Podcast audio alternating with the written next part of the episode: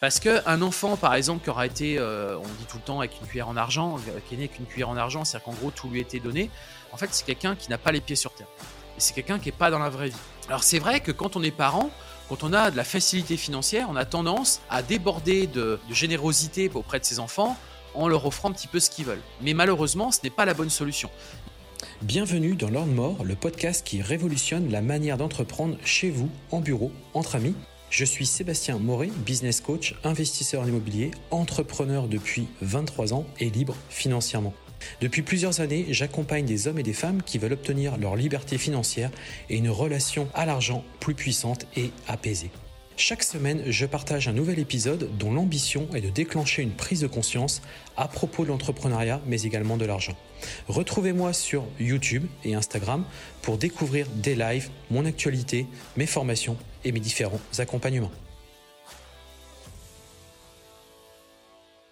Bonjour à tous, c'est Sébastien, bienvenue sur ce nouvel épisode de ce podcast. J'espère que vous allez bien, j'espère que vous avez passé une excellente semaine. On se retrouve, vous le savez, chaque semaine le vendredi où je vous livre un épisode où je vous parle d'argent, je vous parle d'entrepreneuriat, je vous parle aussi de location courte durée, d'investissement locatif, bien évidemment, puisque moi, c'est vrai que j'ai une casquette spécialiste en location courte durée, mais j'ai aussi une casquette entrepreneur.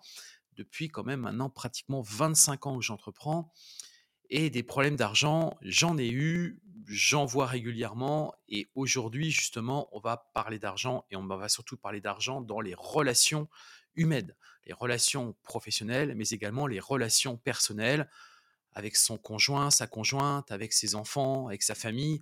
Bref, l'argent à chaque fois est au cœur de nos tiraillements, de nos...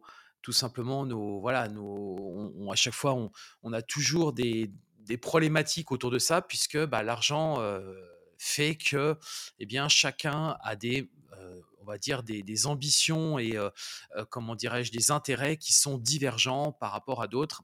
Et donc, c'est pour ça qu'à chaque fois, c'est le début de différents conflits. Alors, avant de démarrer ça, je voudrais déjà revenir un petit peu sur l'actualité. Vous le savez, toutes les semaines dans ce podcast, je fais toujours un petit point sur la semaine. Donc là, je reviens de mon séminaire de Marseille. Je vous en ai parlé vendredi dernier. Donc un excellent séminaire qui a eu lieu samedi dernier. On était très nombreux, beaucoup de valeurs, des intervenants. Les personnes étaient remontées à bloc. Et ils sont tous repartis avec un plan de route et une envie de tout déchirer, une envie de réussir. Parce que justement, c'est dans ces moments-là des gros boosts d'énergie. Je vois certaines personnes qui sont arrivées au début de séminaire qui m'ont dit, tu sais, je suis un peu dans un mode un peu bad en ce moment, un peu down, en mode parce que c'est compliqué, parce que j'ai beaucoup travaillé, parce que j'ai besoin de souffler. Et justement, ce moment-là, c'est un moment où on souffle, c'est-à-dire qu'on pose un petit peu les, entre guillemets, les armes, si on peut dire ça comme ça, on se pose, mais c'est aussi un gros rebooster puisque la communauté, les personnes qu'on rencontre, les intervenants, moi-même aussi qui essaie de livrer un maximum d'énergie, l'objectif, c'est qu'à l'issue de cette journée, on reparte avec justement rebooster d'énergie.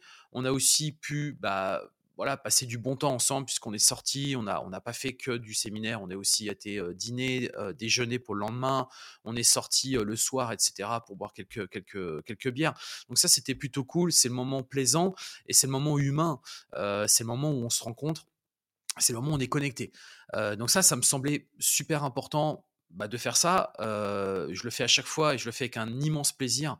Donc ça, c'était le séminaire. D'ailleurs, j'aurais aussi reprécisé quelque chose qui me semble important parce que parfois, au regard de messages que je peux recevoir ou des commentaires ou autres, il y a toujours des gens qui sont un peu malfaisants et toujours des gens qui sont dans un mauvais mood, on va dire, dans un mauvais mindset. Pour moi, c'est vraiment pas du tout positif.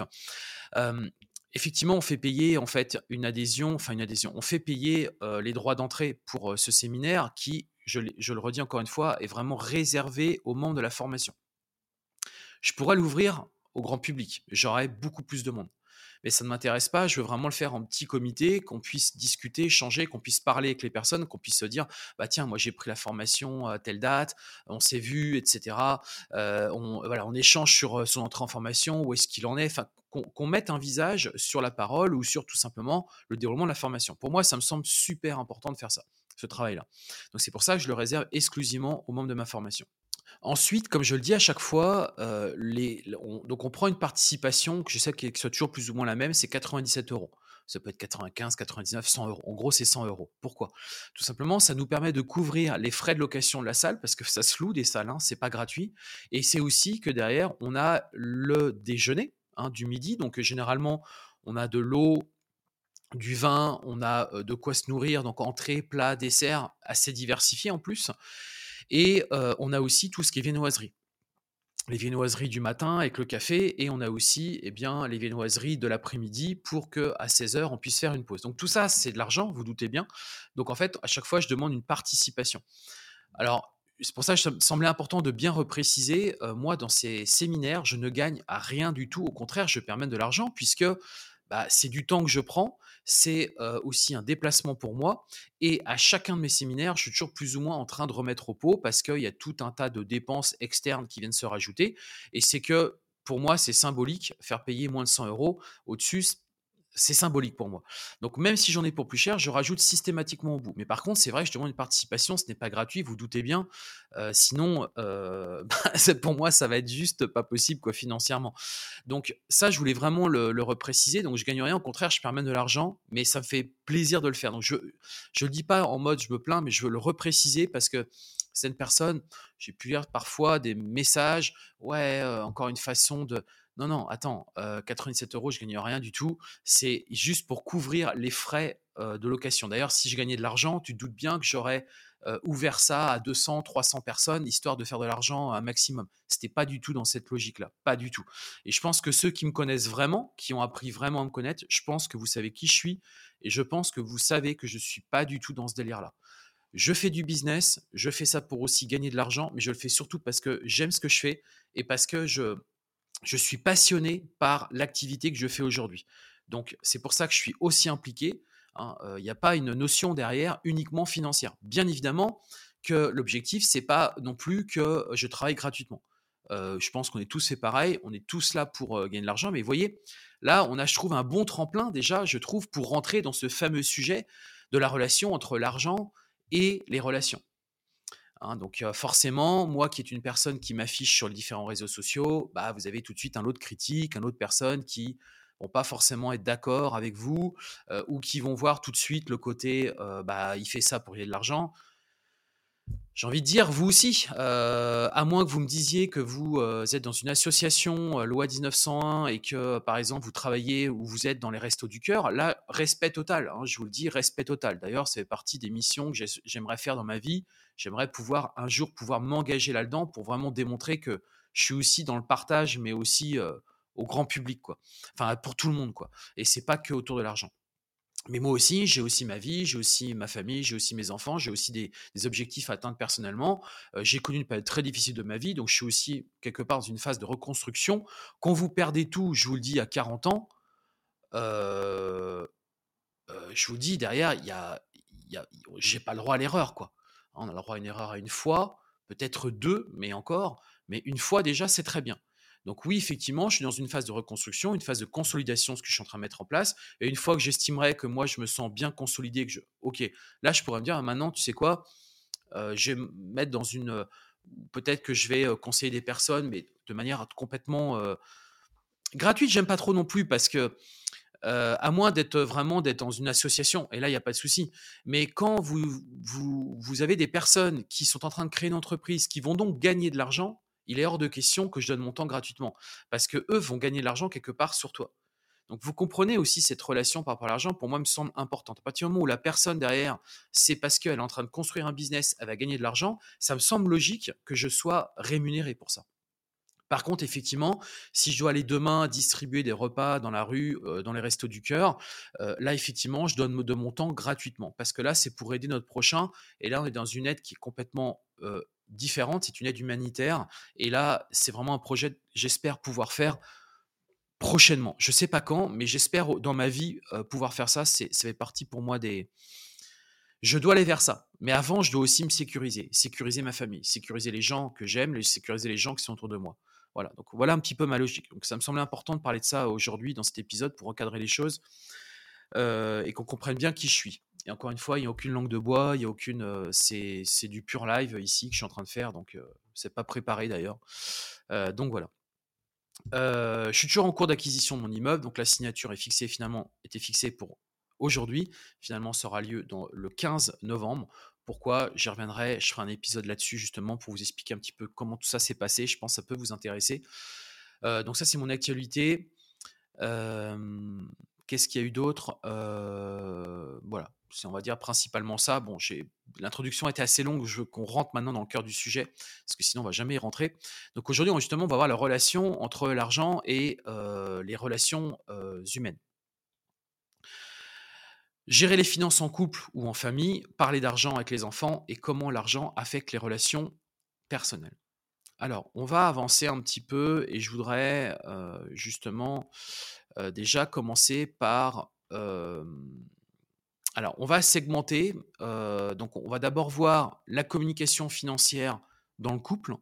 On verra ensuite comment gérer les finances dans un couple, l'argent et les enfants, l'argent au sein de la famille élargie, les accords prénuptiaux et la planification financière, les finances lors d'une séparation ou d'un divorce, les finances et les nouvelles relations, et on parlera très rapidement des ressources et des aides professionnelles. Alors, je voudrais quand même revenir sur les statistiques. Les statistiques par rapport aux conflits d'argent. Il faut bien que vous compreniez que tous les conflits, la plupart du temps, naissent à cause de l'argent. Donc, il y a des statistiques. Donc, par exemple, répétition des conflits, 40% des couples signalent qu'ils se disputent à propos des mêmes problèmes encore et encore, ce qui peut créer un cycle de frustration, et de ressentiment. Impact sur la santé mentale. 56% des couples disent que les conflits ont eu un impact négatif sur leur santé mentale, entraînant stress, anxiété et même dépression. Rupture à la relation. 72% des couples croient que les conflits non résolus peuvent conduire à la fin d'une relation. Divorce précoce, 85% des couples qui ont signalé des niveaux élevés de conflits au début de leur relation ont fini par divorcer ou se séparer dans les 4 premières années. Stabilité relationnelle, 90% des couples qui ont signalé de faibles niveaux de conflits au début de leur relation étaient toujours ensemble après 4 ans. Conflits financiers, 45% des couples se disputent à propos de l'argent au moins une fois par mois, souvent en raison de différences dans les habitudes de dépenses, les objectifs d'épargne et les priorités financières. Donc, toutes ces statistiques, bien évidemment, montrent clairement que les conflits financiers sont une source majeure de tensions dans les relations et peuvent avoir des conséquences graves sur la stabilité et la santé mentale des partenaires impliqués. Il est donc crucial pour les couples de développer des stratégies efficaces de communication et de gestion financière pour prévenir et résoudre ces différents conflits. Donc moi, ça me semblait important de démarrer par ça parce que dans un couple, mais aussi quand on parle de couple, j'ai envie de vous dire, c'est un peu la même chose aussi pour une entreprise. Quand vous avez une entreprise, j'ai tendance à le dire assez souvent, comment dirais-je, on se marie en fait. Quand vous créez une société, vous êtes marié avec la personne avec qui vous travaillez. Et clairement, les problèmes, les tensions, les disputes arrivent à cause de l'argent. C'est clair. Moi, je vois dans toutes les entreprises où je suis associé, les seuls moments où il y a des vrais conflits, c'est parce qu'il y a un problème financier dans l'entreprise, ou parce qu'on ne gagne pas d'argent, ou parce qu'il y a une dépense qui a été faite qui n'a pas plu à l'autre, ou parce que tout simplement, et c'est pour ça que je vous le dis, quand vous créez une entreprise, il est important au départ de bien définir avec votre partenaire, votre associé, quels sont ses objectifs sur du moyen et long terme. Est-ce que lui, ça va être revendre l'entreprise ? Est-ce qu'au contraire, lui, il veut sa petite entreprise parce qu'il veut pouvoir se faire des sous tous les mois et qu'en gros, il est en train de se sécuriser ? Qu'est-ce qu'il veut faire concrètement ? Est-ce qu'il envisage peut-être de se faire racheter ? Est-ce qu'il envisage de réinvestir l'argent qu'il a gagné pour développer sa boîte ? Ou au contraire, il préfère plutôt la distribuer en dividendes parce que lui, il veut prendre de l'argent à titre perso ? Tout ça, vous devez en discuter parce que bien évidemment que quand l'entreprise va se développer, il y aura de l'argent. Et donc, cet argent, c'est qu'est-ce qu'on en fait ? Et c'est là où les problèmes vont arriver. Hein. Pareil aussi, en cas de difficulté, il faut en parler. Il faut dire, voilà, en cas de difficulté, est-ce que toi, à un moment donné, tu peux être capable personnellement de peut-être réinjecter un petit peu d'argent pour donner de la souplesse à l'entreprise? Est-ce qu'à un moment donné, si on a un investissement important à faire et qu'on n'a pas la trésorerie, est-ce que tu es OK, toi, quand on envisage éventuellement de faire un prêt? Ou est-ce que tu es OK de remettre un petit peu au pot? Si par exemple, on a 50-50, bah, tu remets 50, j'en remets 50. On relance l'activité ou alors on développe un nouveau projet. Est-ce que tu es OK pour tout ça ou pas? En fait, toutes ces questions, vous devez vous les poser dès le départ. Dès le départ. Et c'est comme dans un couple, quand vous vous mariez avec quelqu'un, il faut vraiment parler de ça dès le départ. Il faut aborder tous ces sujets. Parce qu'effectivement, au départ, c'est une relation, c'est de l'amour, etc. Tout est beau, tout est rose. On sort, on va boire des verres, on va au restaurant, on passe des soirées cool devant la télé ou je sais gouzou. Enfin, vous comprenez l'idée. Mais à un moment donné, c'est bah, OK, maintenant, on va vivre ensemble. C'est qu'est-ce qu'on fait? Qui paye le loyer? Combien tu gagnes? Combien je gagne? Est-ce qu'on fait un compte commun? Est-ce qu'on fait des comptes séparés? Est-ce que tu as des enfants d'un précédent mariage ou pas? Est-ce que par rapport à ce précédent mariage, est-ce qu'il y a eu des dettes? Si oui, tu en es où aujourd'hui? Est-ce que tu as des dettes justement personnelles? Toi, tu n'en as pas. Quelles sont tes habitudes? Est-ce que toi, tu aimes plutôt voyager? Est-ce qu'au contraire, toi, tu aimes plutôt préserver ton argent? Est-ce que, par exemple, bah, moi, j'aime beaucoup faire du shopping, j'aime beaucoup acheter des choses. Bah, est-ce que toi, ça te va, ça? En fait, c'est des questions, c'est con, hein, mais c'est des questions qu'il faut vraiment se poser, quoi. Parce qu'après, ça va amener sur des problèmes. Vous comprenez, si au départ tout ça est clair dans votre tête, ça vous donne quand même une belle visibilité, je trouve, sur ce qui va se passer, quoi. Parce que vous voyez très bien dans quel état d'esprit est votre partenaire. Et c'est la même chose, quand je dis partenaire, c'est aussi partenaire, donc dans le côté humain, hein, partenaire relation amoureuse, mais c'est aussi partenaire sur une relation vraiment purement professionnelle. Donc, justement, on commence par ce premier segment, c'est la communication financière dans le couple. Donc, il faut avoir vraiment une transparence financière et discuter justement des éventuelles conséquences, hein, d'une manque de transparence. Dire à votre partenaire ou à votre futur associé, dire écoute, si tu n'es pas transparent dès maintenant, moi je vois par exemple sur une association, j'ai quelqu'un qui avait des problèmes d'argent. Donc il y avait clairement, c'est un vrai sujet pour lui, que son salaire tombe bien, parce qu'il a aussi des problèmes aujourd'hui personnels. Donc ça c'est important de le comprendre pour que vous sachiez avec qui vous associez, quoi. Comme la perte de confiance et les conflits. Hein, ça, vous devez, parce que vous comprenez bien que les problèmes d'argent, ça peut entraîner effectivement une perte de confiance et ça va amener in fine à des conflits. Et les conflits, s'ils démarrent très tôt, dès le départ, j'ai envie de vous dire, c'est que malheureusement, ça va avoir du mal à persister dans le temps, clairement. Hein. À moins que tout soit résolu au départ. Mais franchement, on l'a vu par rapport aux statistiques, ça a des vraies conséquences et vous ne franchirez pas le cap des 4 ans. Ensuite, on va éventuellement, vous pouvez très bien faire des jeux de rôle entre vous ou des scénarios pour pratiquer la conversation sur l'argent.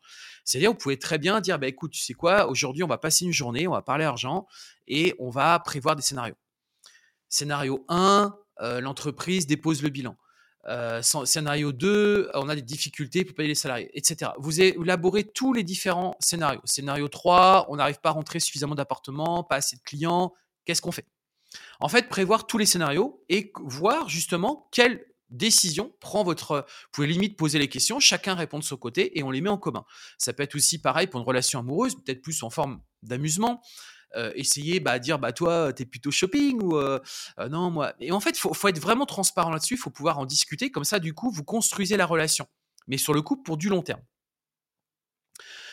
Objectifs communs, expliquer comment négocier des objectifs qui peuvent sembler contradictoires au premier abord, puisque effectivement au premier abord, bah, on n'est pas tous fait pareil et donc on n'a pas les mêmes objectifs bien évidemment, mais peut-être que certaines personnes, de toute façon, les deux même, hein, ou les trois, ou les quatre, peu importe, si c'est une relation professionnelle, eh bien, il va falloir effectivement que chacun fasse des petits compromis. Peut-être que certains avaient des idées diverses, bah, c'est dire, OK, effectivement, moi là-dessus, je peux accepter que c'est OK, que ça ne correspond pas à l'intérêt du groupe.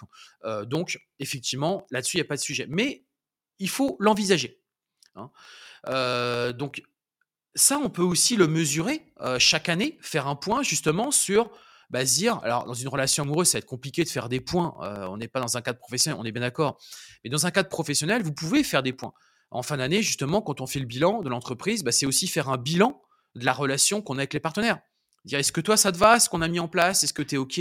Ou est-ce qu'au contraire, tu verrais des améliorations? Est-ce que toi, à titre personnel, ça te va qu'on ne se distribue pas de dividendes? Est-ce que ton salaire te correspond? Est-ce que c'est OK là-dessus? En fait, arriver à bien être transparent justement sur le côté financier. Segment numéro 2, on arrive justement sur la gestion des finances, alors en couple ou en entreprise. Alors, si on prend par exemple le couple, il va falloir effectivement qu'il y ait un modèle quand même, un modèle, un template, on va dire une trame d'un budget, on va dire conjoint aux deux, et éventuellement, pourquoi pas, essayer de le personnaliser un petit peu en fonction de chacun. L'idée, c'est de discuter, toujours en discussion, hein, justement, la manière de dépenser, donc les dépenses discrétionnaires, mais aussi les achats personnels dans un budget conjoint. Parce que, bien évidemment, que dans ce budget, il y aura des choses personnelles, mais c'est pareil aussi dans une entreprise. Il faut en discuter. On peut mettre de la personnalisation là-dedans, justement, pour faire en sorte que personne ne se retrouve lésé. Et ça, c'est super important. Et dans une entreprise que vous avez un partenaire, c'est aussi énormément lié à l'investissement en temps, mais aussi en compétences dans une entreprise. Ça doit être valorisé, le temps et la compétence. Et il doit y avoir des proportions liées à la rémunération. Parce que sinon, le risque, c'est que ça va faire naître une frustration chez votre partenaire. Et donc, c'est pour ça que vous devez être transparent. Ça ne sert à rien de se cacher les choses parce que ça reviendra forcément. Pareil, dans une relation de couple, si par exemple, vous n'appréciez pas que votre partenaire dilapide de l'argent bêtement dans des achats compulsifs, j'ai acheté le dernier iPhone, etc. Si pour vous, c'est un vrai problème, il faut absolument en parler. Ou alors que l'autre personne, s'il a décidé de le faire, c'est qu'elle vous en parle. Dire, écoute, voilà, moi, je kiffe bien l'iPhone 15, j'aimerais bien me l'acheter. Est-ce que c'est OK pour toi? Et si c'est pas OK, c'est dire, écoute, pourquoi pas?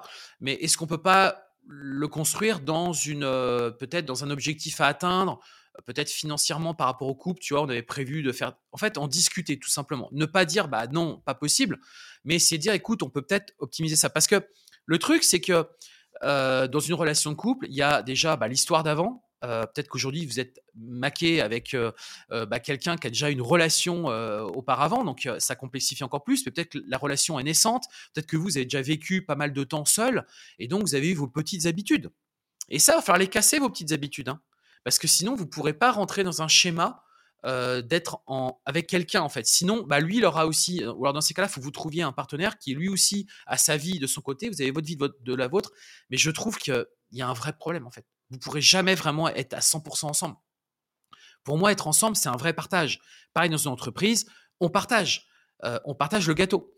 Il est hors de question qu'il y en ait un qui est plus qu'un autre. Ou alors, c'est parce qu'il y a quelque chose en face. Il y a eu un travail, il y a eu un savoir, il y a eu peut-être un réseau de clients qui a été rentré. Et là, effectivement, ça se monétise, c'est normal. Alors bien évidemment, moi je vais vous inviter à regarder des études, il y a eu beaucoup d'études, d'ailleurs j'avais fait un épisode sur ce podcast où j'avais parlé justement de compte conjoint ou compte commun par rapport au couple, vous regarderez, hein, j'avais fait un épisode là-dessus, donc n'hésitez pas à regarder, puisque j'en avais parlé, j'avais expliqué différentes méthodes que vous pouvez utiliser, il n'y a pas de méthode miracle, hein, qu'on soit aussi clair, hein.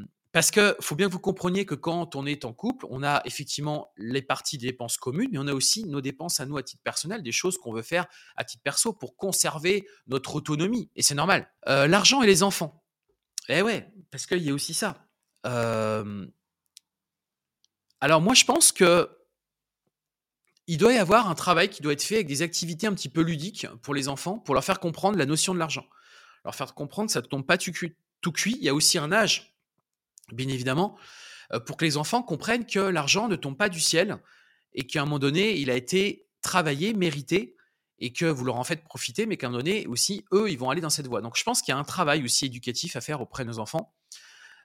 Et je pense qu'il faut aussi discuter de l'impact de l'éducation financière précoce sur les comportements financiers à long terme. Parce qu'un enfant, par exemple, qui aura été, on dit tout le temps, avec une cuillère en argent, qui est né avec une cuillère en argent, c'est-à-dire qu'en gros, tout lui a été donné, en fait, c'est quelqu'un qui n'a pas les pieds sur terre. Et c'est quelqu'un qui n'est pas dans la vraie vie. Alors, c'est vrai que quand on est parent, quand on a de la facilité financière, on a tendance à déborder de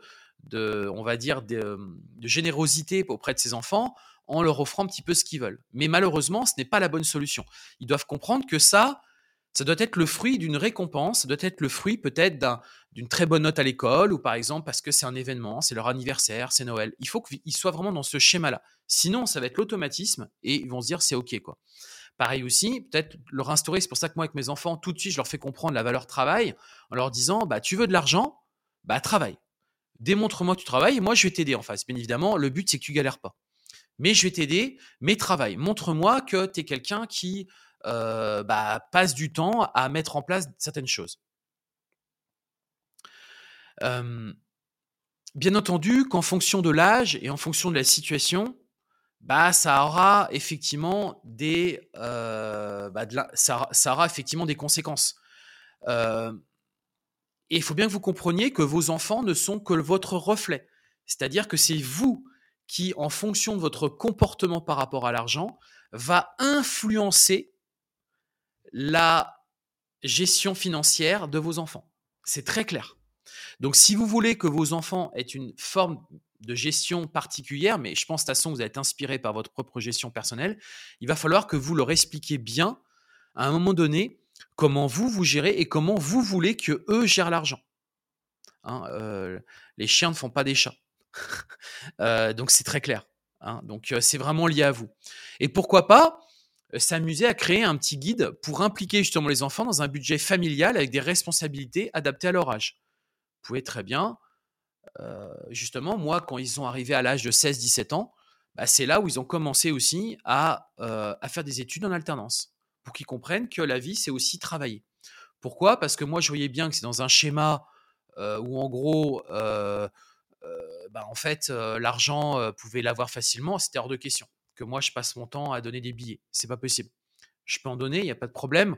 Quand on sort, je suis très généreux, mais charge à eux de comprendre que ça vient pas tout seul, quoi. Ça, c'est super important. Moi, c'est comme ça que mes parents m'ont éduqué et je pense que c'est une bonne éducation. Alors, on arrive ensuite aux familles élargies. Et ouais, parce que forcément... il y a des familles qui sont élargies, des familles recomposées et effectivement il peut y avoir une certaine gestion qu'il y a eu à une époque et il y aura une gestion qui sera pour une autre personne autrement. Donc il peut aussi y avoir des différences culturelles en fonction des pays aussi. Moi, vous le savez, je suis marié avec une étrangère, la relation par rapport à l'argent n'a rien à voir. Rien à voir. Et donc, ça crée des conflits. Ça crée des conflits avec la relation avec mes enfants, ça crée des conflits avec moi-même, ça en crée toujours. Ça s'estompe parce que je suis quelqu'un qui est très dans la communication et qui essaie vraiment de prendre tout en considération et de mettre tout ça à faire comprendre, à passer des messages, à discuter avec mes enfants, dire « Oui, mais tu comprends, là, c'est un peu différent, il faut aussi s'adapter. » Mais c'est compliqué. C'est vrai que c'est compliqué, on sent que l'argent est un vrai problème. Donc, l'idée, c'est de proposer des stratégies pour établir des limites financières avec la famille élargie. Ça va être offrir un contrat de prêt familial type pour formaliser les accords. Donc ça, c'est quand, par exemple, vous faites des prêts avec votre famille, parce que ça peut arriver que parfois, vous avez besoin de recours de votre famille pour vous aider, parce que c'est une période difficile. Moi, je vous le dis, j'ai déjà eu recours. Alors, on ne parle pas de grosses sommes, mais je sais que mes parents, à un moment donné, m'ont donné quelques milliers d'euros, je vous le dis, parce que c'était très difficile. Et qu'il me fallait ces quelques milliers d'euros que j'ai remboursé très rapidement, mais il a bien fallu le faire. Discuter des alternatives aux prêts d'argent qui peuvent aider la famille sans compromettre les relations. Parce que bien évidemment que si vous faites un prêt entre vous, il ne faut pas que ce prêt devienne une source de conflit et qu'à un moment donné, vous ne le remboursiez pas ou que vous mettiez trop de temps et que du coup, la personne que vous l'a prêté se sente lésée. Parce que là, on rentre dans un nouveau conflit. Donc, si un jour, vous empruntez de l'argent à quelqu'un, dites-lui bien, voilà, moi, je m'engage, je vais te rembourser tant tous les mois ou alors à partir de la deuxième année, je vais te rembourser tant. Enfin, que tout ça soit clair et vous faites un contrat moral entre vous et vous vous y tenez. Super important pour que si vous le viviez bien, mais aussi que la personne qui vous prête l'argent ne se sente pas lésée. Ensuite, on arrive aux accords prénuptiaux. C'est le segment numéro 5. Alors là, les accords prénuptiaux, c'est tout ce qui concerne... les accords prénuptiaux, ce sont les contrats, de droit privé entre deux époux dans lequel ils fixent des règles individuelles pour le mariage, mais surtout en cas de divorce éventuel qui s'écartent des règles légales. Les accords prénuptiaux précisent souvent le régime matrimonial et donc le partage des biens après la dissolution du mariage, la péréquation des droits à la retraite, ainsi que les règles relatives à l'entretien post-marital. Alors en fait, ce que je veux vous faire comprendre, c'est que quand vous faites un contrat, justement, quand vous prévoyez la sortie, c'est un peu la même chose que quand vous avez une entreprise et que vous prévoyez la sortie sur celle-ci. C'est-à-dire qu'en fait, on va prévoir dans un pacte d'associés, effectivement, en cas de problème, qu'est-ce qu'on va faire ? Mais c'est pareil aussi dans les statuts de l'entreprise. On va prévoir en cas de décès, en cas de dissolution, en cas de tout un tas de cas, on va prévoir. C'est la même chose en fait pour justement quand vous vous mariez quelqu'un, c'est prévoir tous ces cas. Et je trouve que l'exercice, même si peut être gênant, le fait est que prévoir les cas, au moins on sait vers où on va. Et ça met les choses claires et nettes dès le départ. Donc ça, pensez-y.